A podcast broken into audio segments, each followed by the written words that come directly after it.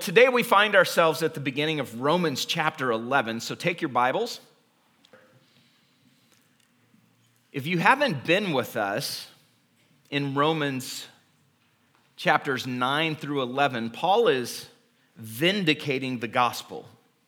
He is defending it. He has gotten to a point in his letter to the church at Rome where many of the things that he has said in chapters 1 through 8 bring up an anticipated challenge of saying, okay, if, if all of this is true, Paul, chapters 1 through 8, then what are we supposed to do with the nation of Israel? How are we supposed to understand what has gone on there, what God's relationship with them is, what his purposes and plans are, and how, how can we know he is faithful? How can we know that the gospel is what you're saying it is, given what has happened to the nation of Israel?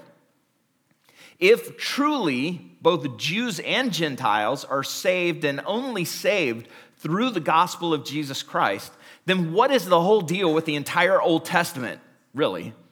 What is the deal with the covenant of Moses?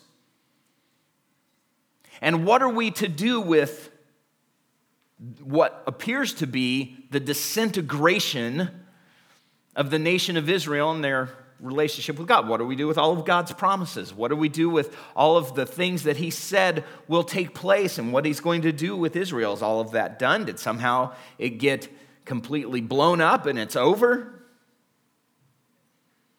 And so he's vindicating the gospel, the gospel that is the power of God for salvation to everyone who believes, to the Jew first, and also to the Greek. And he defends this gospel because if the Jew is saved in the same way as the Gentile, if a Jewish person is saved by the same gospel as a Gentile,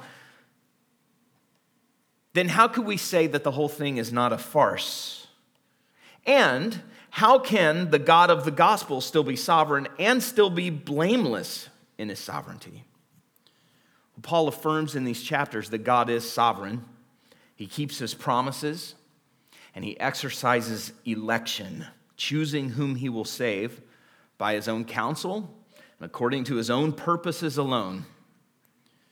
Also, God is blameless, not because he can justify his actions by some standard of righteousness, but because he and he alone is God and establishes, determines what is right and what is just by what he does.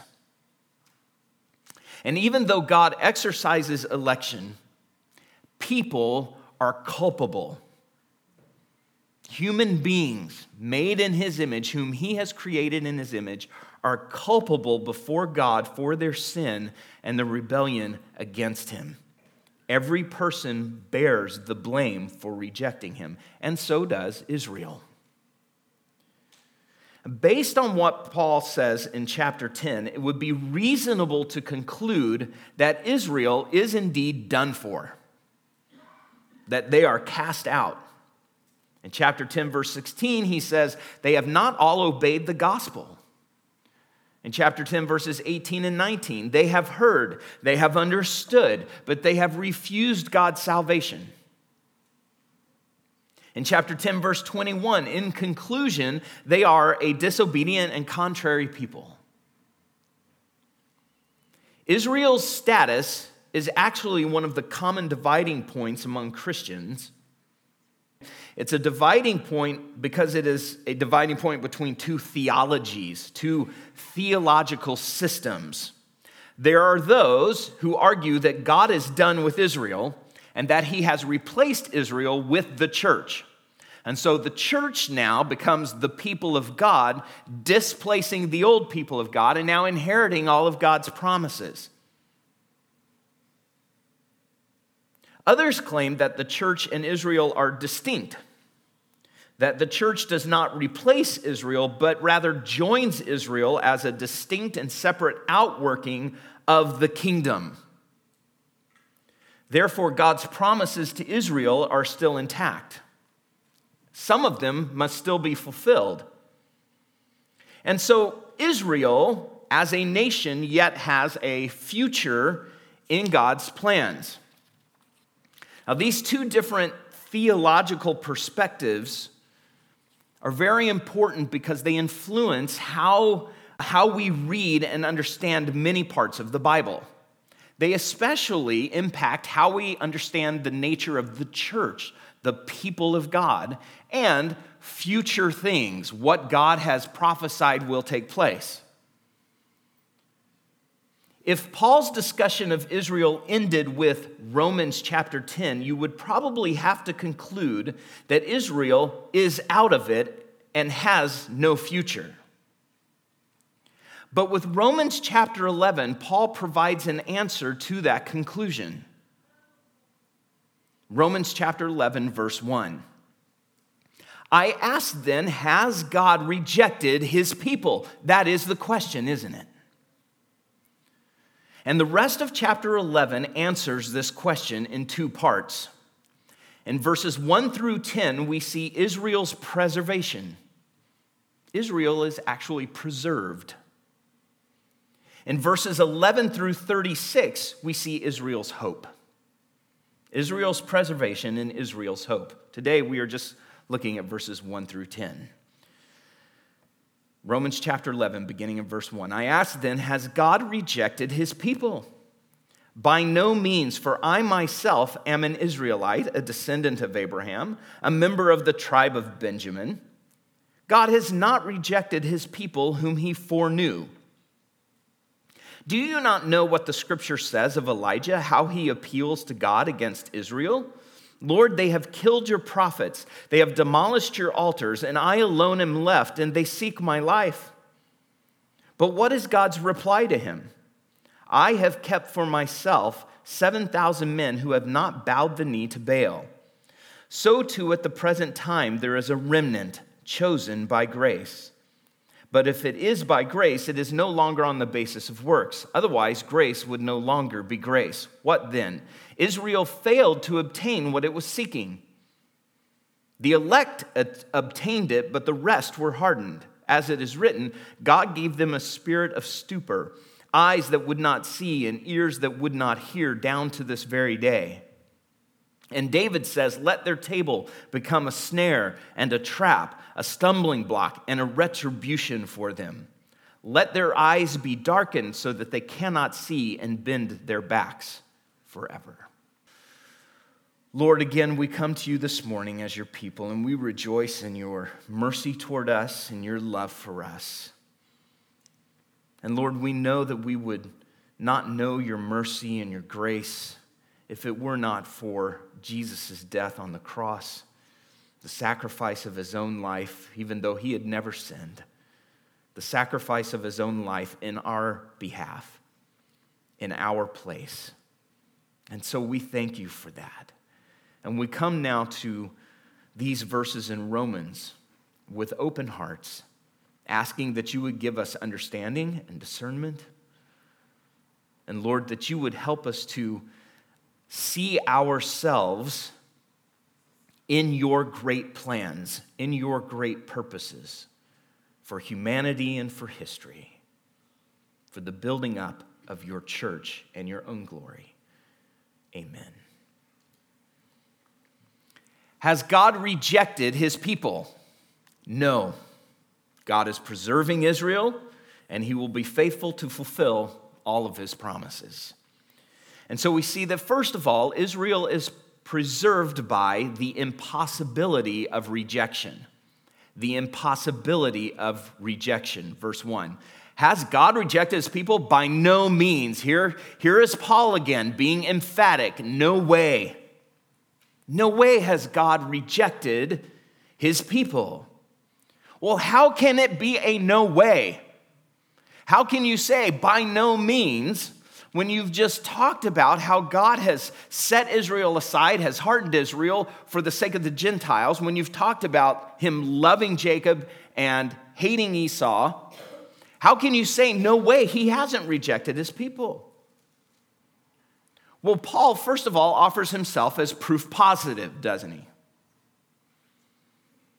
It is no way because Paul himself is both a Jew and a Christian. How can Israel be rejected when Paul himself is both an Israelite and chosen by grace? So Paul offers himself as evidence that God cannot have rejected his people, the people of Israel. Because other Jews, like Paul, continue to believe in Christ, continue to repent of sin, continue to be saved, and to know God's blessings.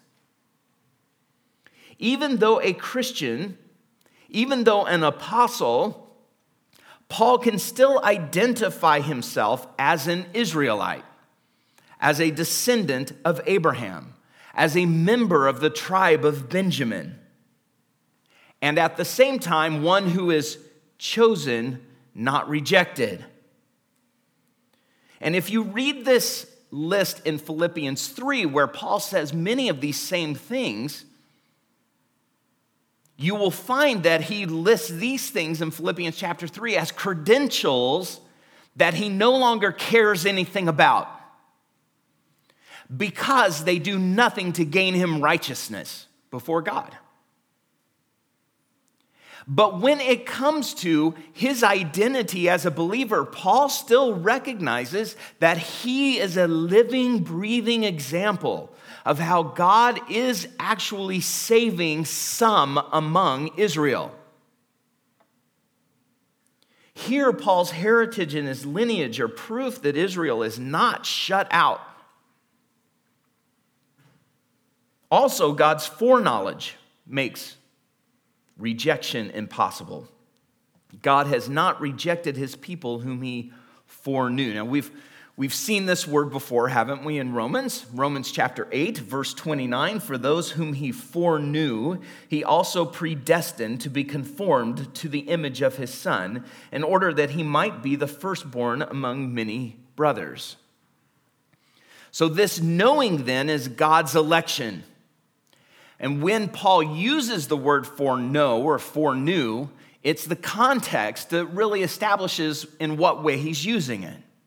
So in chapter 8, verse 29, he's talking about believers.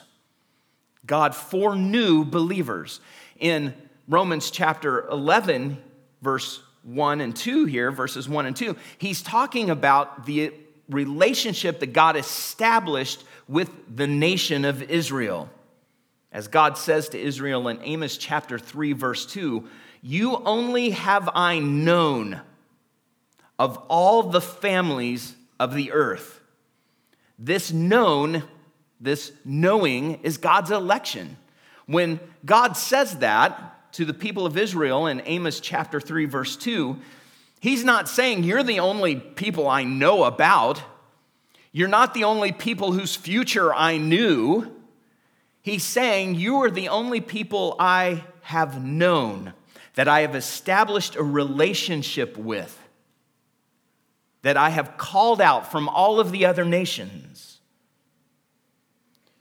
So, for God then to foreknow someone is for God to pre establish a relationship before that person has even existed.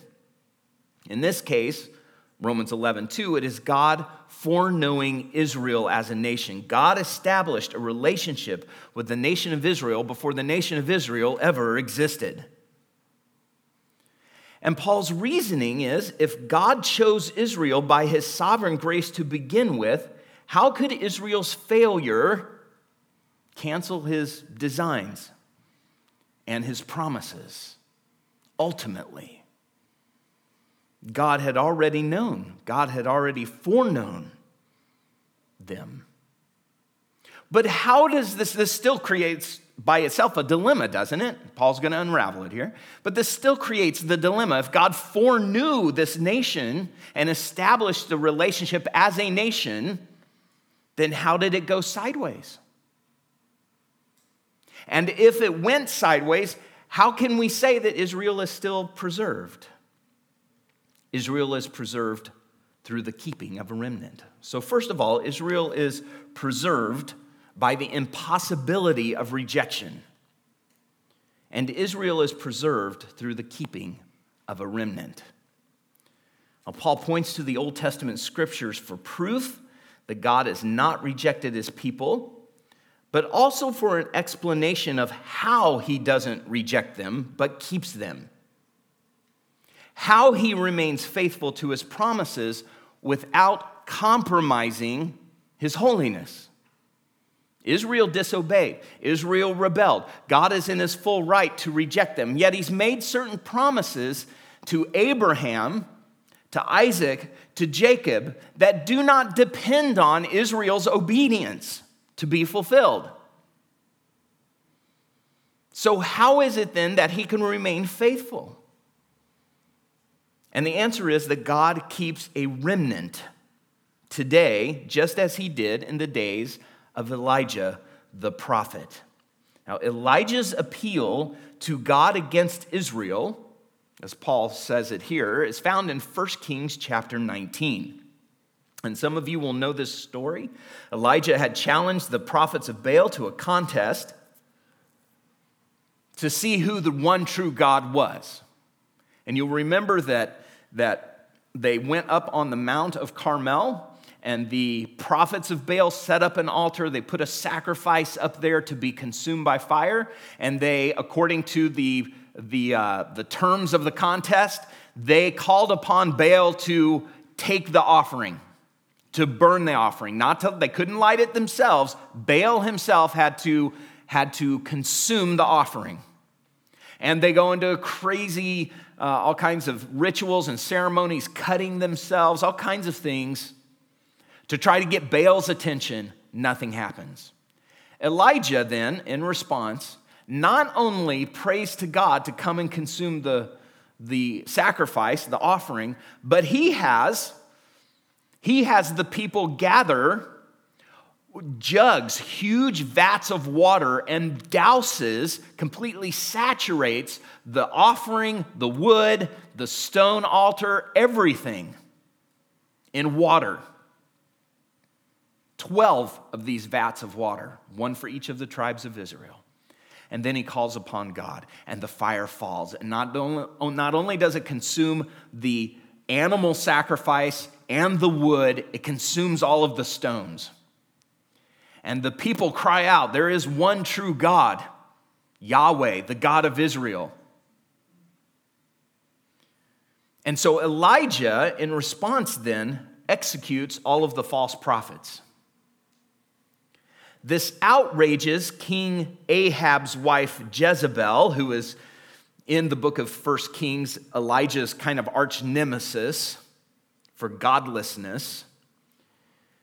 Jezebel begins to hunt Elijah, who in turn flees into the wilderness, discouraged. And you remember the story. He's out alone in the wilderness, and God visits him and eventually speaks to him in a small, quiet voice right? But it is there in the wilderness that Elijah appeals to God against Israel. Lord, they have killed your prophets, they have demolished your altars, and I alone am left, and they seek my life. They are winning. They have rejected you. And even after you have displayed your glory, your uniqueness as the one true God, they are now seeking my life. There's nobody else who's faithful. Why should I go back and proclaim? Why should I do anything? I'm only left to kind of run for my life. You see, from Elijah's viewpoint, the nation's state of rebellion was hopeless. And he was watching Israel's downfall because of their unbelief and their disobedience. So was Paul.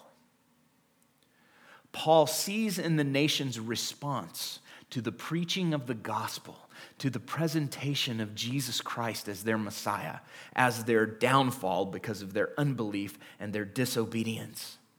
And Paul, like Elijah, finds comfort in the Lord's reply to Elijah's despair.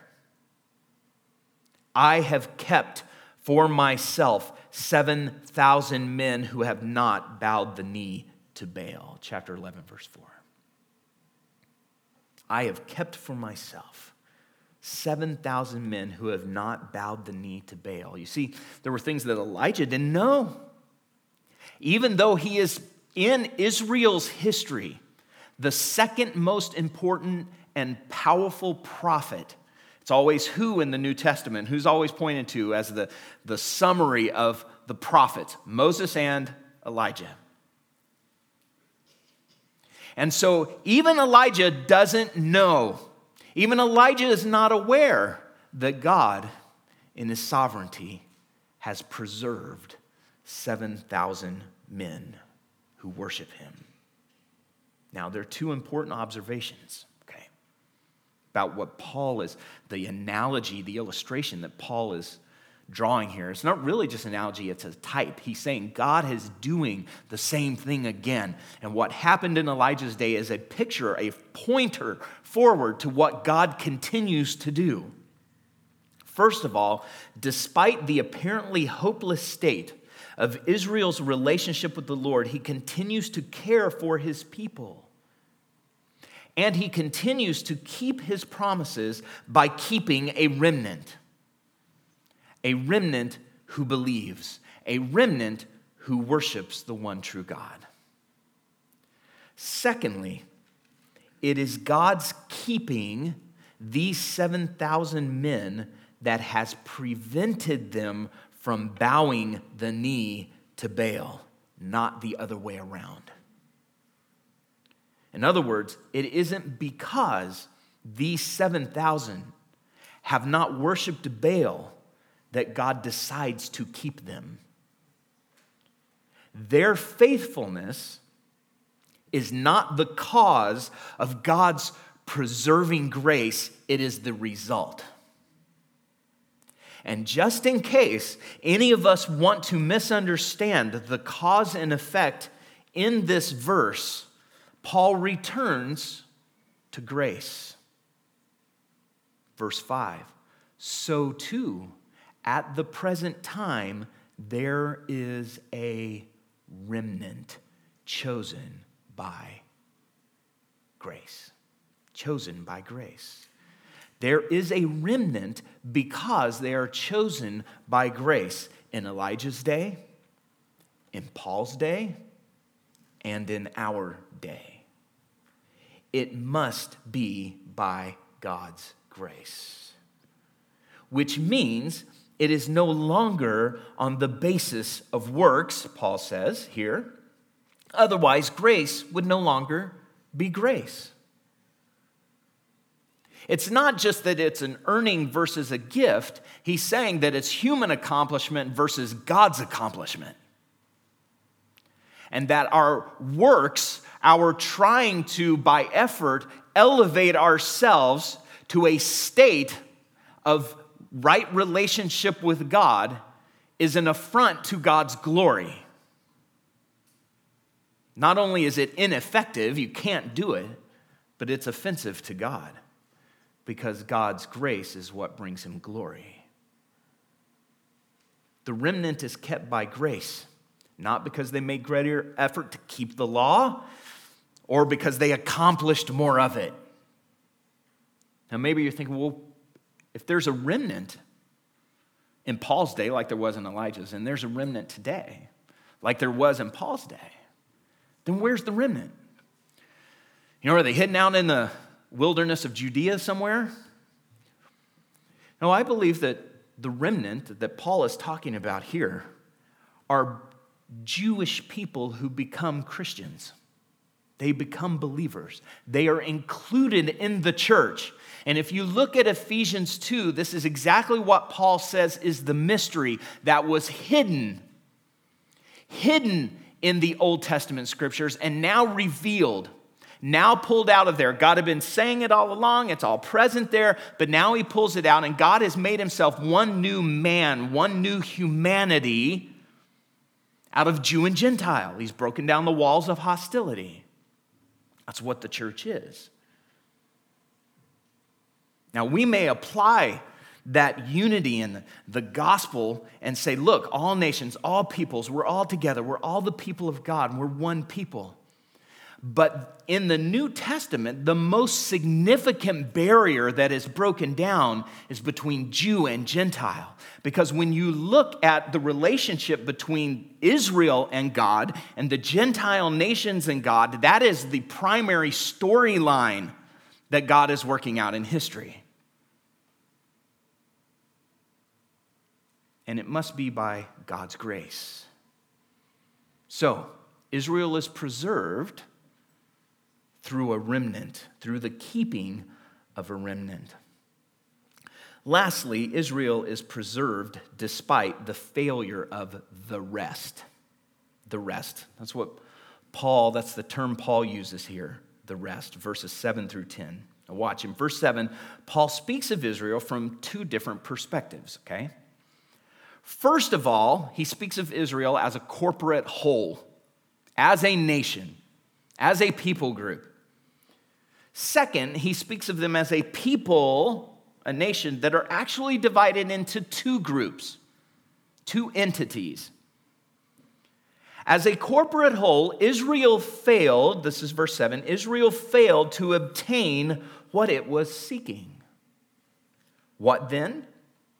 As a whole, the nation failed to gain the righteousness that it was seeking. It failed to gain the Messiah and his salvation that literally it says is seeking or seeks. So they have, they have failed to obtain what they are seeking, what they seek. As if to say, it is still ultimately what they seek. I've recently watched The Fiddler on the Roof, introduced it to my kids, and watched it my daughter especially. And it's interesting to me that, uh, of course, the storyline is about Tevye and his family that's in Anatevka in Ukraine, actually, is where they're located. And you see in it the Jewish understanding, okay, portrayed. And of course, Reb Tevye is always talking to God, and he's always having this conversation, right? and these questions. But the questions that he asks, if you go back and watch it, the questions that he asks, the answers that the rabbi gives, the conversations that they have, all speak from the perspective of a people who have rejected their Messiah and yet are still waiting on God to do something. Still looking to the Old Testament scriptures. He wants to talk about the holy books with the rabbis. That's his great desire. It's a great picture of how, even today, that mentality, even though it's portraying years before, in the mid 1900s, late 1800s, but it's portraying this mentality that Paul reveals in Romans chapters 9 through 11. there is a remnant and there is a rest. So the nation as a whole then has failed to gain its righteousness. It has failed to gain this, this salvation that it seeks. That is the conclusion in its broadest terms. But in reality, this corporate Israel is divided into two groups. As Paul said back in Romans 9, verse 6, for not all who are descended from Israel belong to Israel. There is a remnant, and there are the rest. Though Israel as a whole failed to obtain righteousness and God's favor, the elect obtained it. How? By grace. By grace, this is the remnant. But the rest were hardened, Paul says. They were hardened. Again, this is one of those behind the curtain statements. It's one of those things that reveals what God is actually doing sovereignly behind the curtain. On the street level view, Israel has rebelled. They have refused God's righteousness in Christ. And yet, behind the curtain, there is a hardening work of God going on.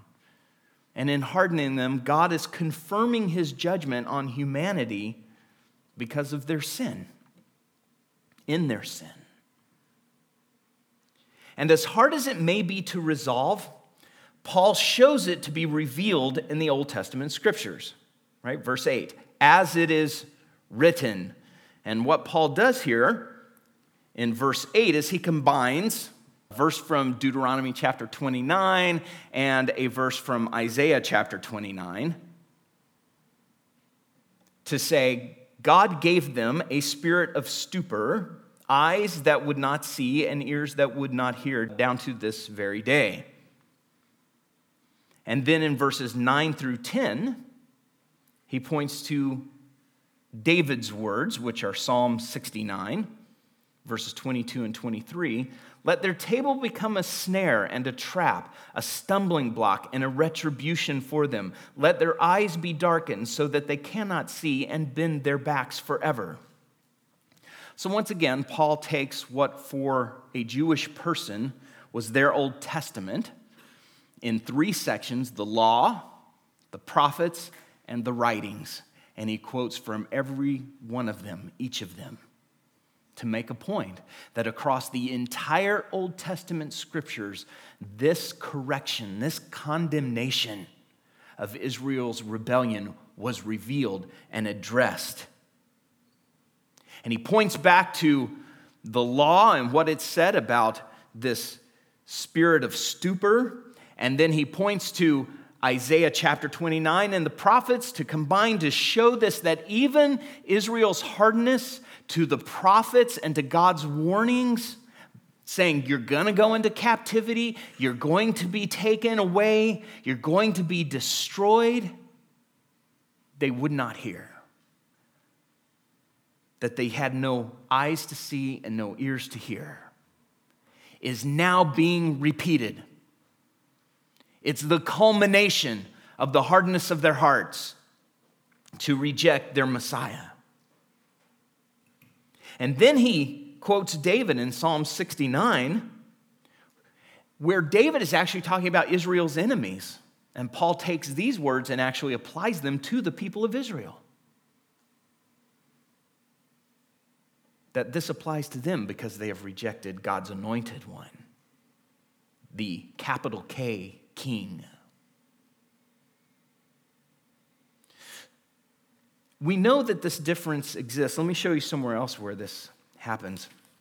It's really in the book of Acts, Acts chapter 2.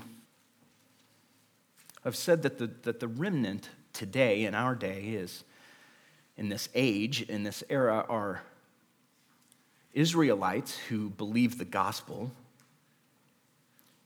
In Acts chapter 2, Peter is preaching.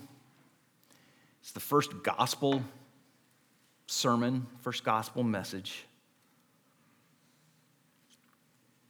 And in verse 22, he says, Men of Israel, hear these words Jesus of Nazareth, a man attested to you by God with mighty works and wonders and signs that God did through him in your midst, as you yourselves know. This Jesus delivered up according to the definite plan and foreknowledge of God, you crucified and killed by the hands of lawless men. He's talking about the Roman government. He's talking about Gentiles there, lawless men who don't have the law of God. You have the law, and you crucified and killed him by using Rome. God raised him up loosing the pangs of death because it was not possible for him to be held by it. For David says concerning him, I saw the Lord always before me, for he is at my right hand, and I may not be shaken. Therefore, my heart is glad and my tongue rejoiced. My flesh also will dwell in hope, for you did not abandon my soul to Hades or let your Holy One see corruption. You have made known to me the paths of life. You will make me full of gladness with your presence. Brothers, I may say to you with confidence about the patriarch David that he both died and was buried, and his tomb is with us to this day, being therefore a prophet, and knowing that God had sworn with an oath to him that he would set one of his descendants on his throne, he foresaw and spoke about the resurrection of the Christ, that he was not abandoned to Hades, nor did his flesh see corruption. This Jesus God raised up, and of that we are all witnesses. Being therefore exalted at the right hand of God, and having received him from the Father, the promise of the Holy Spirit, he has poured out this that you yourselves are seeing and hearing. For David did not ascend into the heavens, but he himself says, The Lord said to my Lord, Sit at my right hand until I make your enemies your footstool. Let all the house of Israel therefore know for certain that God has made him both Lord and Christ, this Jesus whom you crucified. Peter's first proclamation is to whom? The Jewish people. Now, when they heard this, they were cut to the heart and said to Peter and the rest of the apostles, Brothers, what shall we do? And Peter said to them, Repent and be baptized, every one of you, in the name of Jesus Christ, for the forgiveness of your sins, and you will receive the gift of the Holy Spirit. How do these particular Jews respond to the proclamation? With repentance. Here is the elect obtaining it. Here is the beginning of the remnant. Verse 39 For the promise is for you and for your children and for all who are far off, everyone whom the Lord our God calls to himself to you and to your children. God is saying through the gospel, through the death and the resurrection of Jesus, all of God's promises are being fulfilled to you and offered to you. But not only to you, to those who are far off. That's us.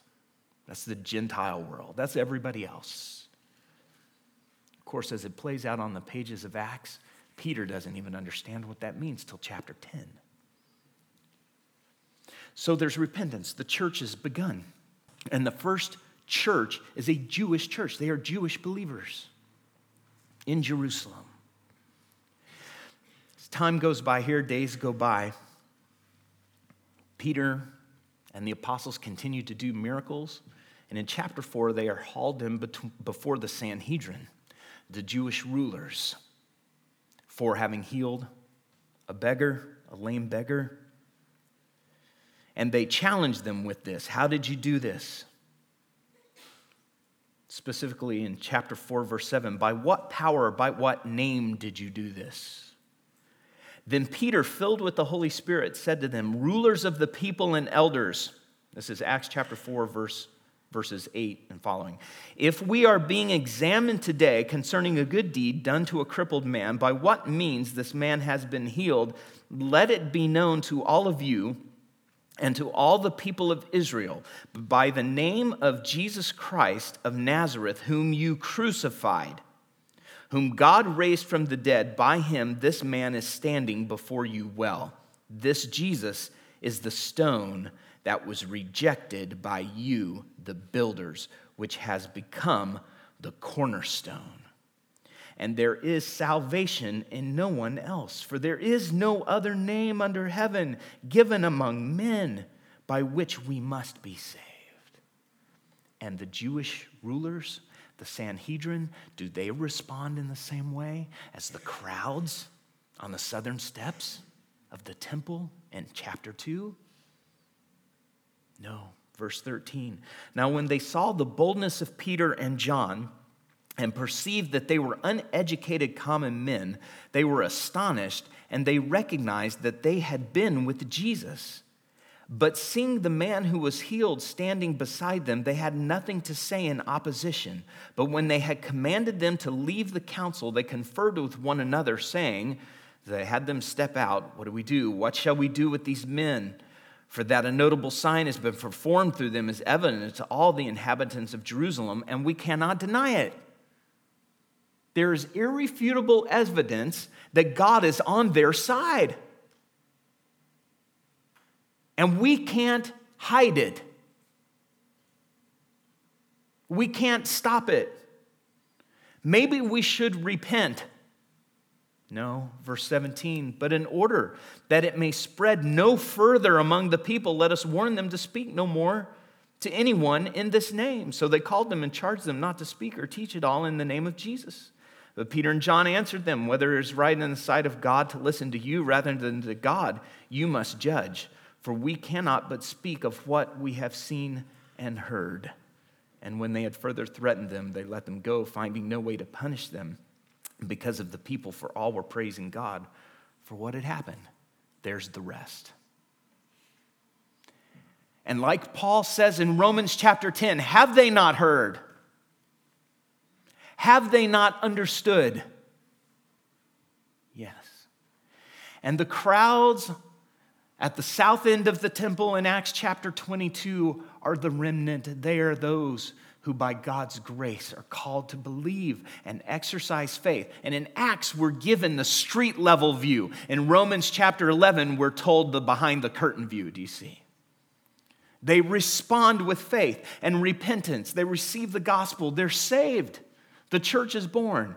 And then the Jews, two chapters later, who are challenged with the same correction you crucified the Messiah that God sent, the one you were waiting for, you murdered him.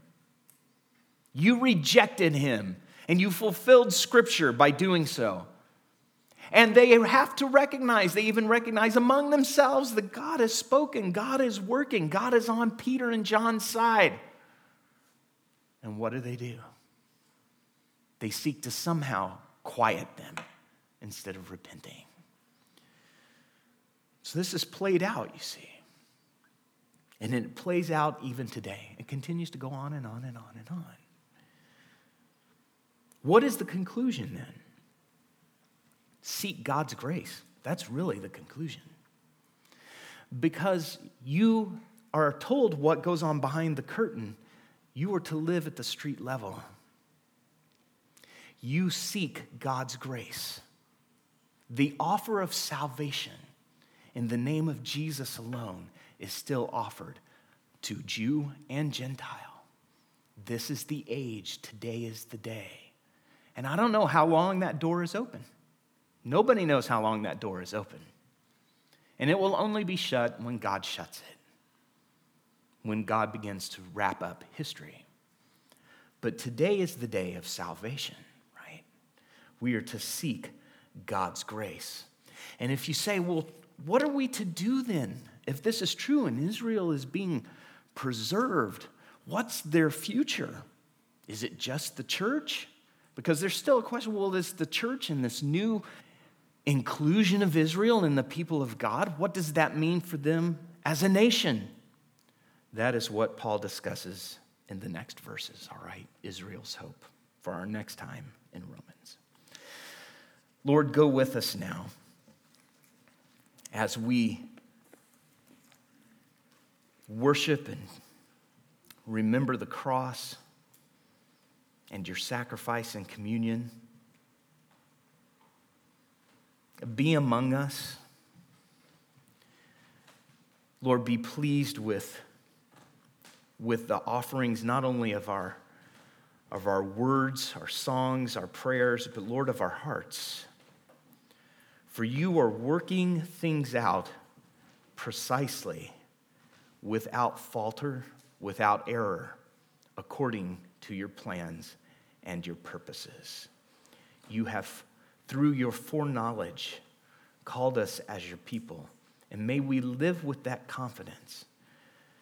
And for any who would not know this grace, Lord, may you give life to the dead.